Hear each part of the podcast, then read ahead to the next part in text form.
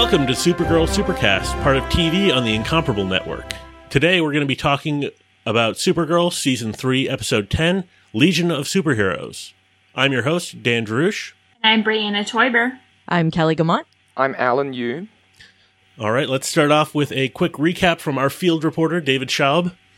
Here's the recap from National City Mind Palace plot. While Kara's stuck in a coma, she and Brainiac 5 hang out in a subconscious simulacra. Kara accepts herself as Kara Danvers and her glasses lets her see the key to get out. Reigning Justice plot. Reign is killing bad guys and everyone else she doesn't like. The Prophet says that Supergirl failed, so he sides with Reign. The Legion can't help because of a genetic MacGuffin that makes no sense. The DEO fights Reign, but they barely slow her down. In the end, the Legion believes in Bon Jovi and fights Reign. Supergirl wakes up, joins the fight, and Reign retreats. Lena and James plot. Lena and James's sudden relationship suddenly gets rocky for some reason. But don't worry, they kiss again.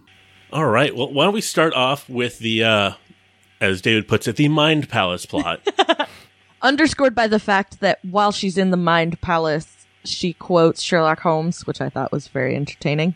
That was a really good way for them to introduce Brainiac, and I just I like his character. yeah, he was a lot of fun. Like, he kind of, whenever he was on screen, he kind of lit it up. Yeah, and for being a not very, like, on his surface, like when you describe Brainiac to somebody who has no idea who you're talking about, uh, he doesn't seem like he would be a very interesting character. So I feel like this was very well cast because it was fun to watch him. And then another thing I found interesting about that is he said like, "Oh, this is the place you feel most secure, most at home." It had nothing to do with Krypton. She was in her loft. Yeah, well, I think that comes back to how the uh, that plot kind of wrapped up with Kara realizing that the real her is Kara Danvers and not not necessarily her m- primary identity being Supergirl or from being from Krypton.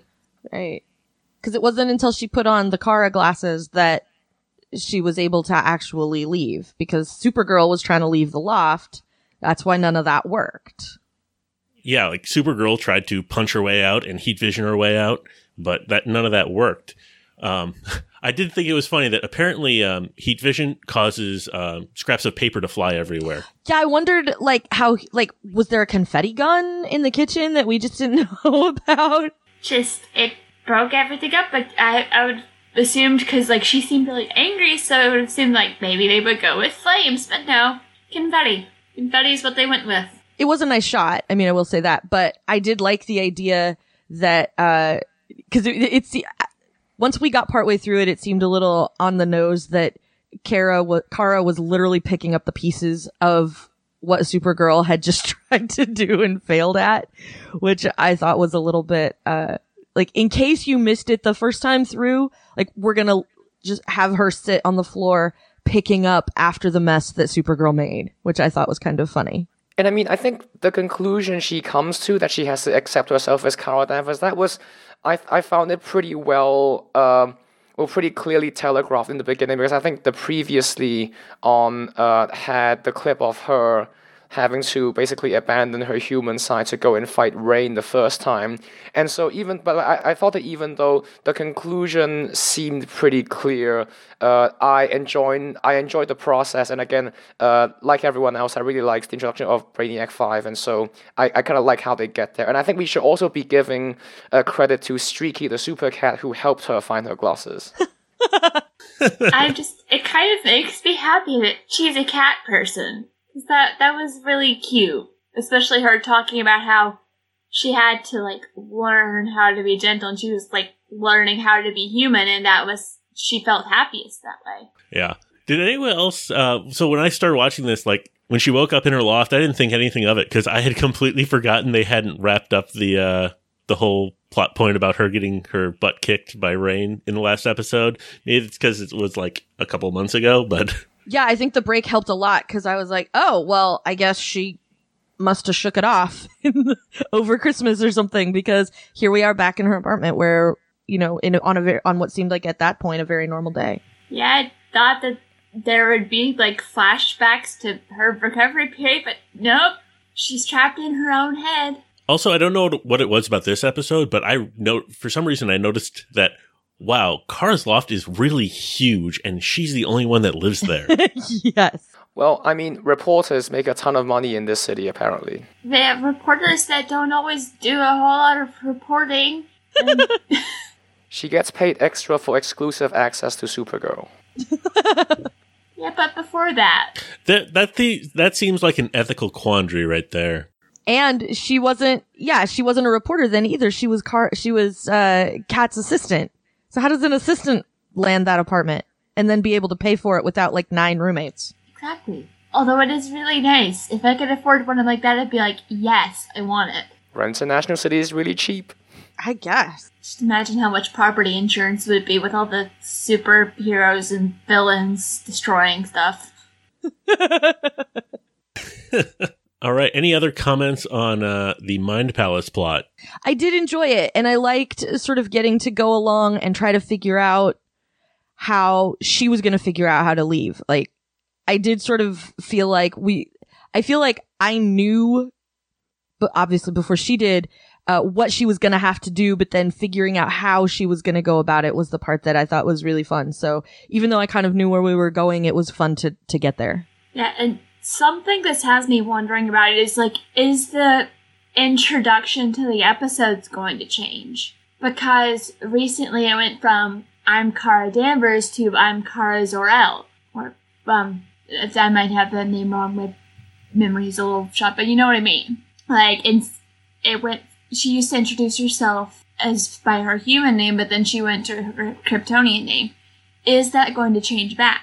That's a good question. Yeah, I think based on this episode, it'll probably will go back to being introduced as Kara Danvers because that's what her subconscious tells her is her true identity. All right, why don't we move on to the Reign plotline?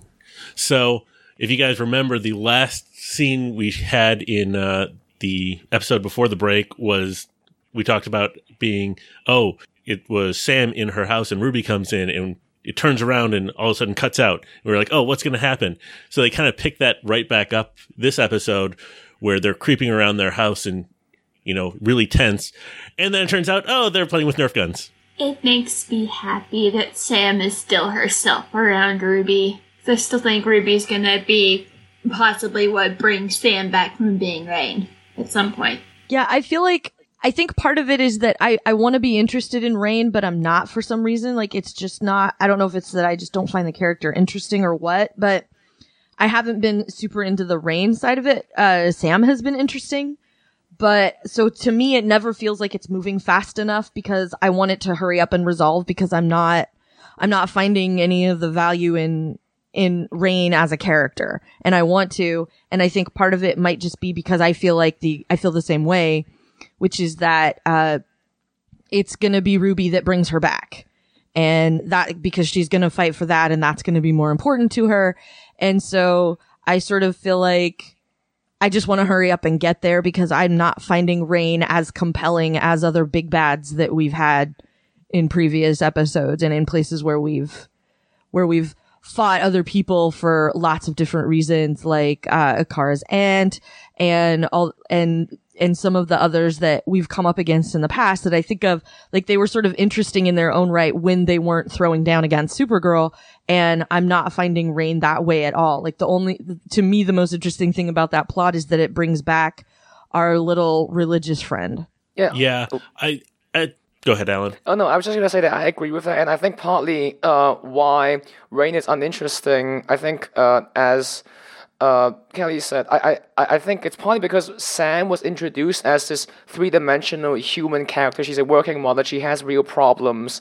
Uh, there are nuances to what she does and her motivations, whereas Reign is just kind of Kryptonian Punisher. Yeah, I never thought about it like that, but I'm so glad to not be the only person who feels like this. I was like watching, I've been watching this going, nah, like, can we just go back to, to emo Mon-El? Like, can I just, can we go do another story for a while? Because, ugh. And so I feel, I, I feel much better knowing that I'm not the only person that this character doesn't take for. And, you know, I, I hadn't really thought about why, but I think that might be why is because Sam is really interesting and Reign really isn't. Yeah, Reign is an example of the kind of villain that I can't stand because she is evil for the pure purpose of being evil. She has no real motivation other than I was created to do this and blah blah blah. But like, there's no motivation. There's nothing to make you care about Reign. Why Reign wants to do what she wants to do. You just want her to not get away with it. But it's just like you don't care. There's absolutely no connection with her like there is with Sam. Because people can identify with Sam, and Reign is just a cardboard cutout. Yeah, it doesn't matter. I think is you know because we're never because there is we don't know anything about Reign except all of a sudden she just wakes up. Like honestly, so far the most interesting part of the Reign storyline to me is the part that we got in the last minute of this episode where she said, "Oh, but you're not the only one." And so the most interesting part of Reign's story is that Reign is it is that there's more because maybe they'll be more interesting. I think that's why that had the most appeal to me. Like maybe maybe some of those characters will be more fun or there'll be people we already know and it turns out that they're also dark Kryptonians or or whatever.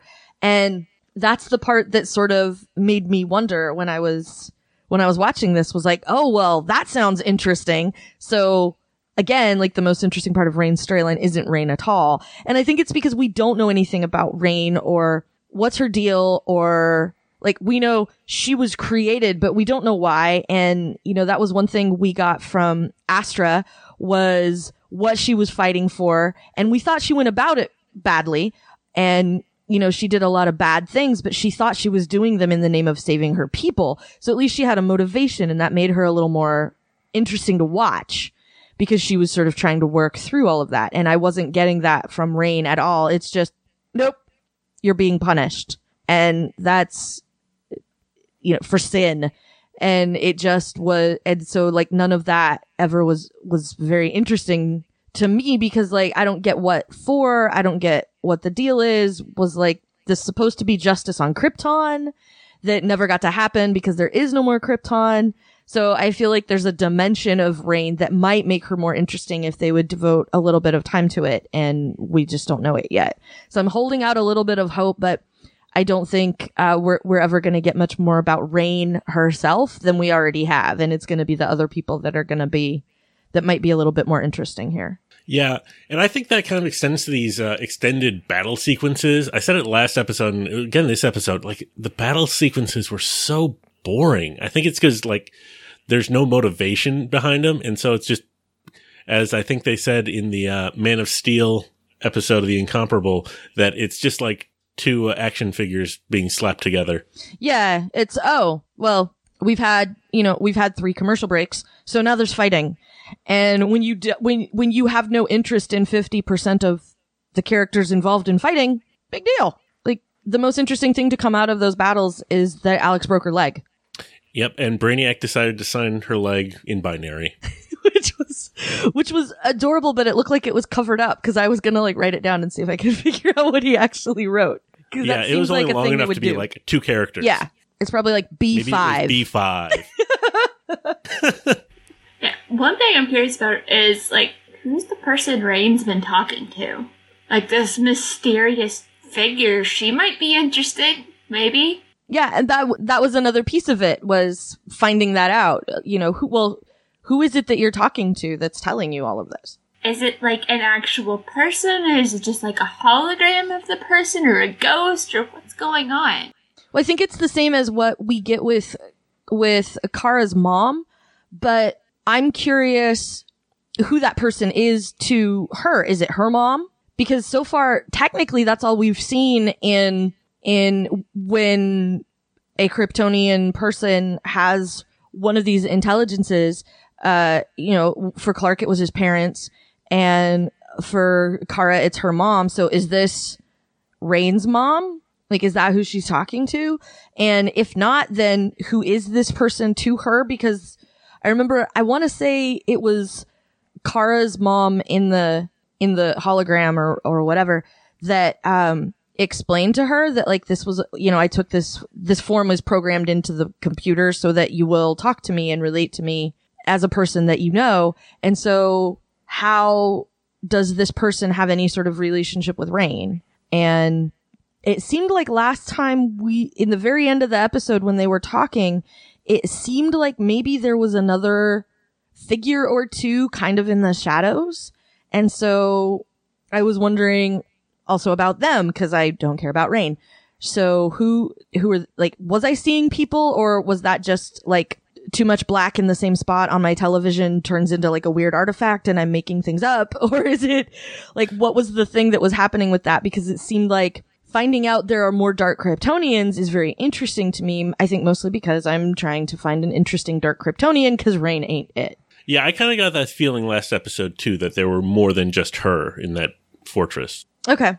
This is back to when they were like planning to capture Reign. Like, yeah, it caught her by surprise because she didn't know much about deception, but so they made that plan to stop Superman. But we've established Supergirl is stronger than Superman, and Reign beat the absolute crap out of Supergirl. I did feel like there should have been more pants wetting over that because yeah. Kara did beat him pretty soundly. So, and then knowing that now Kara is comatose as a result of this new Kryptonian, like I feel like there should have been more stressing out and a little bit more panicky quipping from Winn because that's his jam and you know that's all he can do is wisecrack when there's trouble. And like this it seems like this would be the most serious trouble they've been in because they've had a way to defeat all of these other villains that we've seen so far. And you know and now we have one that our secret weapon just got whooped by like I felt like there should have been more concern there. Maybe they don't care about her either. with the person that I'm not happy with, Mon-El, he's being completely unsympathetic to these people that he spent so much time with as opposed to Imra who wanted to help them. And with the whole we have the secret to stop this horrible thing from happening hidden in our DNA and if we die we'll lose it. I'm just sitting here like it's called a DNA sample. Well, and I thought what would happen when they once we got that whole story. Um, once I positivo briefly unstuck my eyes, I rolled them too hard. They got stuck. Um, I really thought that Imra. I thought Imra would leave on her own and that she would go because I was under the impression that like each of them had the entire message in their DNA, and so she was gonna be like, "Stop being an idiot." and do what this show shows, which is that women are capable, women are awesome, and she doesn't need him like telling her not to. And like, well, you sit here with your intact DNA, I'm gonna go kick some evil behind and then head off and do it. And I was was 100% convinced that was what was going to happen because Mon-El hasn't done enough standing around and moping yet. And so, you know, he hadn't quite hit the quota before he was able to go leave and do something. So I really just assumed that that was going to happen is that Imra was going to show up and it was going to turn out that she was great at butt kicking and she was going to be super awesome and do some, something in some way that was going to help turn the tide so that the good guys could win. It was kind of cool that we found out she's a telepath. Yeah. Which was really cool. Though I have to ask, like, just some of the stuff with those glowing rings and they started flying and it made me think a little bit of Green Lantern and I'm not sure how it works, but I'm really curious to find out how the heck they have magical glowing rings with their symbol on them that help lets them fly. Yeah, and speaking of those glowing rings, the scene where they got suited up and put on the rings, oh my god, I rolled my eyes so hard at that shot of them like putting the rings on and then putting all their hands forward. It just looked so out of place. It looks like a bunch of kids about to go to Halloween dressed as superheroes. Oh, I thought it looked like Captain Planet. He's our hero. it did. It kind of to me it, it it did do a little bit Captain Planet. It was a little um like uh before a sports game, you know, and like we're all going to put our hands in the huddle and you know, defense or whatever and like it was it it was super to me it was super out of place as well. I I wasn't into that. And then I was like why are we just seeing these rings for the first time? Are we supposed to assume we know what they do? And like who's Imra that you know, cuz we knew Mon-El could fly without the ring on on Earth before. So I wasn't surprised that he was flying, but I'm like, why is she flying? Where is she from? Did, did they just figure this out in the however many hundreds of years between when she's from and now? And it mostly just gave me more questions. I didn't really care. Like, what they were doing or what the stakes were of the battle that they were about to sashay off into. I was more concerned about like, how did this work? And is it because of that ring? And is that why you showed them to me all of a sudden, even though I didn't know anything about them until this minute? Like, it felt a little disjointed to me. Yeah.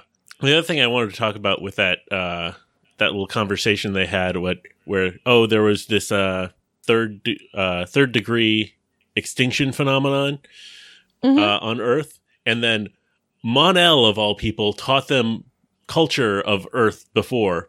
You know, Mon-El who had been on Earth for a year and didn't know what science was. Yes. Well, if nobody knows anything and you've got Club Soda and Bon Jovi, like you win, right? Totally. Okay. I think in the earlier episode, like the last season when we had Mon-El, I think he also mentioned watching stuff on YouTube, so he may not be passing on the very best of humanity. Oh no.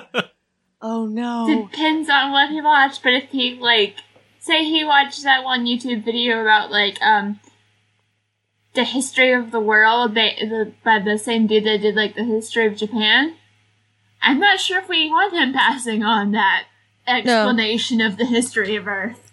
It was Turns future history is all based on drunk history. It was Mon-El. So if he watched anything history, it was the history of dance. Well, I have to say, in the beginning of the fight scene with Reign, when they had that music playing and just the pacing of it, I found I enjoyed that. It, I thought it was funny. I also thought that the prison, at least on the outside, looked like a building from an episode of Legends of Tomorrow. The episode in the season one with the crazy Russian scientists. It might be. I'm just like, hmm, that looks familiar. Yeah, lots of the the Berlantiverse looks familiar to me because it's um I think uh the Flash uses a lot of big sweeping exterior shots of Portland. So whenever they have like a big a bit a nice big shot of like you know from above the city and they're showing the city, the city is Portland. And so it's very disconcerting to be watching because I live in Portland and so it's very disconcerting to be watching a show and then all of a sudden in the middle for a second like hey, I live there. It's very odd. I imagine everybody in Vancouver feels that way a lot of the time. All right. Anything else you guys want to talk about with the Reign plot line? I just want to say again how happy I am that I'm not the only person who's sort of bored of it and doesn't find Reign interesting because I've loved so much of this show watching watching it and to get here and be like eh was really surprising to me and so I felt sort of bad about not caring but I'm glad I'm not the only one so I feel a little better about it. Yeah, I think more Sam, less Reign. Yes. I I did like the line where Reign said, "I thought you were dead," and Kara was like, "I got better." I got better. That's exactly where I went to. So with the Reign stuff, because the most interesting thing about her is her human side as Sam, I'm wondering when more of the uh, Dark Kryptonians, World Killers show up, uh, whether or not, you know, Reign will maybe suddenly catch a glimpse of Ruby or remember her human side, and then that causes her some kind of internal turmoil where she doesn't want to fight anymore and she's kind of torn between you know, what she feels as Sam and what she's being told to do as Reign. I'm wondering if that's where we're going to go when we introduce more of these people. Or maybe Ruby, who is apparently the only sensible one in her family, is gonna see mom on TV wearing a mask and know and still know that it's her mom, which is something that apparently, like, I get that it was dark every time Supergirl fought her, but she doesn't look the tiniest bit familiar to you in that mask, and you, you know, like we haven't heard anybody mention, oh, there's something, you know, I feel like there's something about her. I feel like I've seen her before. Like, really? If you're gonna tell me in the, at, at your Christmas party that y'all are best friends, that tells me that you probably spend a significant amount of time together, which means even if you put on a mask, I would still recognize you. People don't recognize Kara with her glasses off. That's true. But part of that was explained with like, you know, not really seeing you, but your best friend would really see you. That, which is the part that I, which is why I sort of thought that was still weird, is that they wouldn't see her and be like, hey, like, I guess she sounds different, but she looks the same. She's just Sam with a mask on. So I'm not seeing the, I'm not seeing why nobody is connecting those dots just yet. So maybe that's what it'll take is Ruby, who then asks her mom about superpowers again. And now Sam has to give her a different answer, and so maybe there will be something interesting there. Um, I'm just wondering when she's going to get fired because she's never at work. Well, the CEO is her best friend, and she used to date her boss. Right, and now that the CEO is is dating Mr. Catco, maybe there's maybe she's not paying as much attention to whether or not Sam's in her office as often as she should be. One more thing is, I agree, and I also wonder when Ruby will suspect something if her mother disappears every time she sees a picture of Reign. Because, like, whenever Sam watches the news or or reads a newspaper, there will be plenty of pictures, and I wonder if she has to go poof and become Reign every time that happens. And the other thing I'm concluding from this is that masks are just really effective disguises in this superhero universe because Oliver Queen's mask is apparently super effective, Kara's glasses are really effective. Uh, so I'm wondering if it's just something about masks that make them really powerful disguises. Or people are just really stupid. Oliver also has a hood, so you know.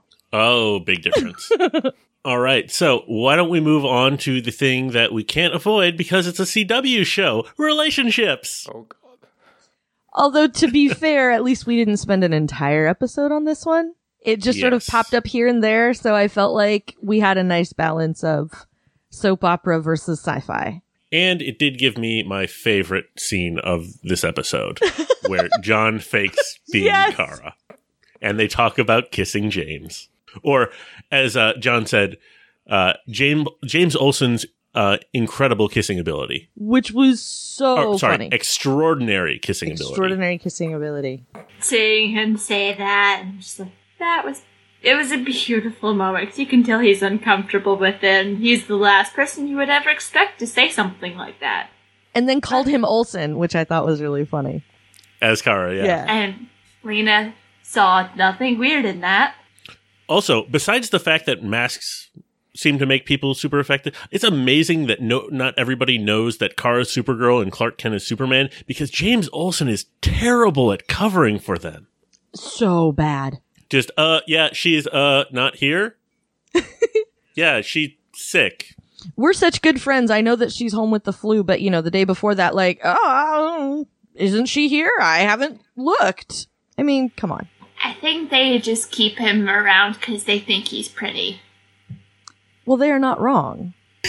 He just that that's that's the extent of his usefulness, and apparently he's good at running Catco when no one really pays that much attention or ever actually is at Catco. Well, I like him as a character. I, I mean, I know we've th- that the Guardian's been sort of keeping a lower profile lately, Uh, Thank goodness. which, but at least it gave him more to do. And I liked that. I like that his character has evolved a little bit. He's he's done some different stuff and gotten a little bit more interesting because it seems like now that Winn's at the DEO, he's sort of sidelined, and he was like another sort of mainstay of season one in when in helping Kara sort all of this out. And he doesn't get to do quite as much anymore now that we've sort of done away with his father. He doesn't get out to do as much. And that was part of why I liked the Guardian storyline is because James and Winn out doing stuff together is really fun to me because as characters, I like both of those characters. So I miss, I miss that for that reason. I didn't care so much about Guardian because Guardian isn't interesting to me because he's, you know, I'm a good guy because good guys. And, you know, he didn't really have a lot of, a lot more to go on besides that. But that's why I thought the two of them were fun together because it was them in a different setting getting to do something a little different. I always felt that that was kind of like James going through a midlife or a quarter life crisis of I'm friends with all these heroes and I want to be a hero. But he did do good things, but I always felt like it was kind of him going through some sort of a crisis. A little bit, I think. I'm with you on that. But I also liked that that he sort of reeled Winn into it with him so that at least he wasn't completely defenseless out there, which I thought was pretty fun.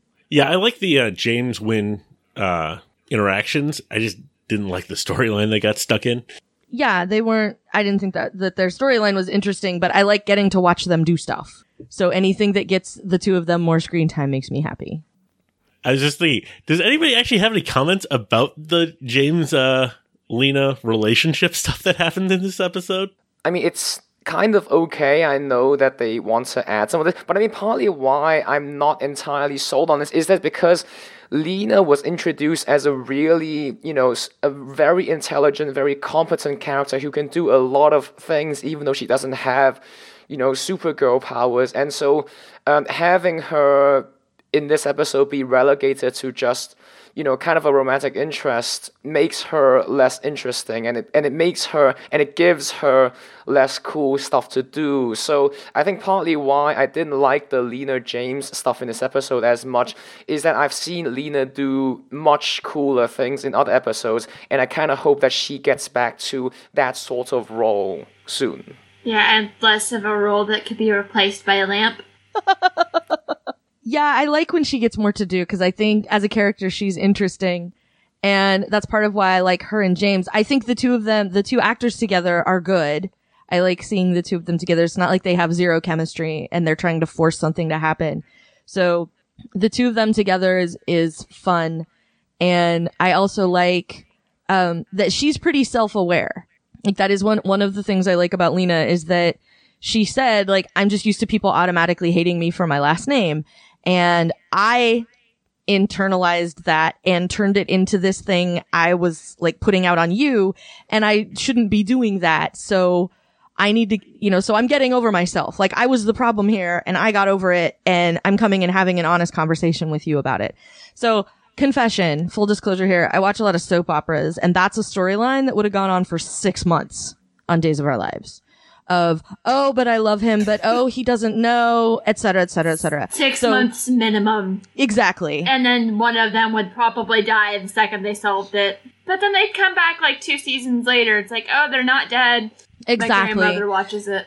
Yeah. So um well somebody died on friday. So uh yeah. Uh, like i told my mom we know that dead doesn't really take in salem. So uh like part of what i liked about that was it was really compact. So it seems like they're moving along, even though we're not seeing a whole bunch of them together, like making eyes at each other over coffee or anything. I like that they're at least trying to advance it and turn it into like, we like each other and there's been some smooching, but now we're gonna, but we're, we're sort of working toward becoming a regular relationship. And I have liked that. Um, and I liked that she was pretty self-aware about it and just came and just laid it out and was like, look, here's what's up. I was beak weird. I'm going to try and fix that. And he was like, okay, you know, thanks for the heads up. And it wasn't like a whole big thing. So I did sort of enjoy that. And I like seeing Lena do more stuff. So I like, I like her and James because I like Lena and I like James. But like you guys, Lena is an unbelievably capable person in her own right. And, you know, she took down her mom like I feel like we're we're sort of forgetting that version of her in in favor of um I'm going to make eyes at the guy that runs one of my companies. And that's going to be really disappointing if they continue down that path and don't continue to show us her up against uh, the guy from Heroes and you know and and uh continuing to sort of stake out her own claim and make a name for herself that is separate from what everybody thinks about when they think about her last name. I think what what they could possibly do is like have people start finding out about the relationship like in the media and like they start she starts getting a lot of crap for it and she just she has to stand up and feel like, "Hey, it's my life and there's nothing wrong with what I'm doing and like I don't like like seeing her stand up for herself. I also think that James is going to be the reason Lena finds out about Kara being Supergirl. Oh, we know that because we already established how terrible he is at keeping at managing people's identities for them. Like I can just picture just like he's fucking into something, just slips out, and she's like, "What?" Yeah, because she won't miss a trick. If he does that inadvertently, she's absolutely gonna pick it up.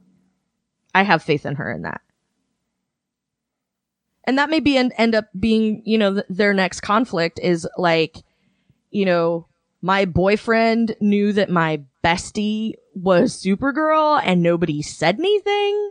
Like now I'm just mad at all of you. Yeah, either she's gonna be a mad for a while or there's gonna be like a heart to heart where she's like, okay, I'm still upset, but I think I like just let me take some time, and I think I'll be able to forgive you. Sort of. Yeah. Just- she's a big girl. She can. She'll work her way through it. Yeah. I love her. All right. So, people have any uh, final thoughts on the episode?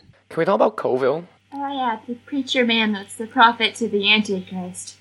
Yeah, because like I don't get it, right? So he started off worshipping Kara, and now he says she failed, and now he worships Reign. So by his logic, it's like you worship Jesus, you realize Jesus isn't perfect, and now you worship the Antichrist. So I'm wondering, is he just following whomever is the most powerful being? Uh, I'm I'm I'm not quite sure now what his motivation is. Well, I don't know how much. I don't, and maybe it's just because I don't remember. I don't remember there being a ton of Kara worship in the first place, as much as it was like she was Kryptonian, and it was more like he just wanted to talk to her about the ancient books and stuff, and was was convinced that she was gonna lead everybody, and it was sort of like he just was mistaken. But I feel like he did sort of pretty quickly turn around and hitch his wagon to an evil evil star instead and that's very odd in a i mean to me it's very odd in a bunch of ways but i feel like there there must be more to that story somehow but maybe there's not because there's not any more to Reign's story that we know yet. So um it's I know we're not done with his character because he popped up there at the end but i also don't get what his what his character is going to continue to bring to the story unless it's that he finds out Supergirl isn't dead and maybe he was right to be maybe you know he was it was more important to be with the good guy and then she's going to end up he's going to end up switching sides and telling them like I know how to read all this stuff in this book and here's what you do to stop her since Kara's hologram says they can't be translated but I know how to translate all of it I'm going to give you the secret to ending this once and for all or something like that's the only see the only value I see in his character going forward. It's very and it it feels very almost rushed. Like oh yeah, we have this character we should do something with, and let's just sort of figure that out real quick on the fly because it seems very odd. Yeah, I just find the 180 degree turn in who he idolizes. I just found that very abrupt, and I'm not sure if, um, if again, like like you, I I I I I'm not sure if I fully follow the logic of why he would suddenly switch sides so quickly. He could be like, I don't know, this is a bit of a long shot. They probably won't do this, but like getting like gaining entrance to their side so that he can help take her down from the inside. I don't think so because he seems pretty straightforward, and I think he's just he believes that a Kryptonian is going to save the world, and he realizes that maybe it wasn't Kara, and he's sees this other that's more powerful, and he's like, well, maybe you will save this earth. Well, and the thing, one thing that he said that stuck with me was, um, and I'm not going to remember exactly how he said it, but there was the part, I think he was talking to Alex in prison and said, um, something like, Reign is here to prepare us for what comes next. And so I sort of wondered if maybe he was like trying to get close to Supergirl to find out more because he wants to be able to like finish reading the book that he has or whatever it is, you know, cause I know at one point Kara took some sort of stuff to her hologram and her hologram was like, if I can't translate it, maybe it cannot be translated, but it seems like maybe he has translated it. So if he has, then maybe like he was into Kara because she was the only Kryptonian at the time. And now he has found out that like she was phase one. She's not the end game she was just the beginning, according to whatever this book is that he has. And so maybe that was sort of where the rest of this came from. I don't really know, but again, he's the most interesting character in Reign's storyline. And he's not super interesting at this point because mostly we're just confused about what his motivations are. Yeah, and he right now just kind of seems to be a religious fanatic that's hitching his wagon to whichever one's more powerful. Right. It just seems like I need a star. You'll do. Or like there there could be more to it, like something that he read that has him like convinced and like something we don't know, but I like whatever it is, there has I think there's something more to what's going on in his head that we won't find out until later. Right. Or it's, or he's got like more of these writings and stuff and maybe he's further along translating them than we thought. Like I feel like there's there's going to be more to his character, and we just don't quite know how it's all going to work out with him yet. All right. Well, why don't we wrap it up? Uh, any last thoughts? I want the Reign episode to come to an end. I want the Reign storyline to come to an end quickly, but I feel like we're only halfway there. Yeah, we are living on a prayer. Yeah, we're praying that this storyline ends quickly so we can get a new villain. Either that or it, the, we get more of a why, why. Just why with everything. I wonder how much they paid to use Baby One More Time and Now Living on a Prayer. These are not cheap songs, I imagine. I wondered that too. Someone got another a new line item for a music budget, didn't they? and they really used it. Like, I was expecting to cut off about halfway into it, and they just kept going.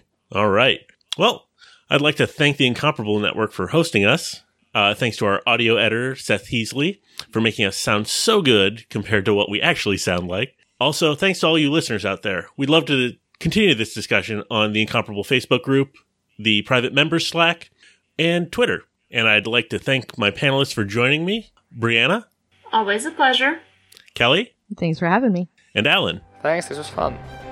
And I've been your host, Dan. Have a good day.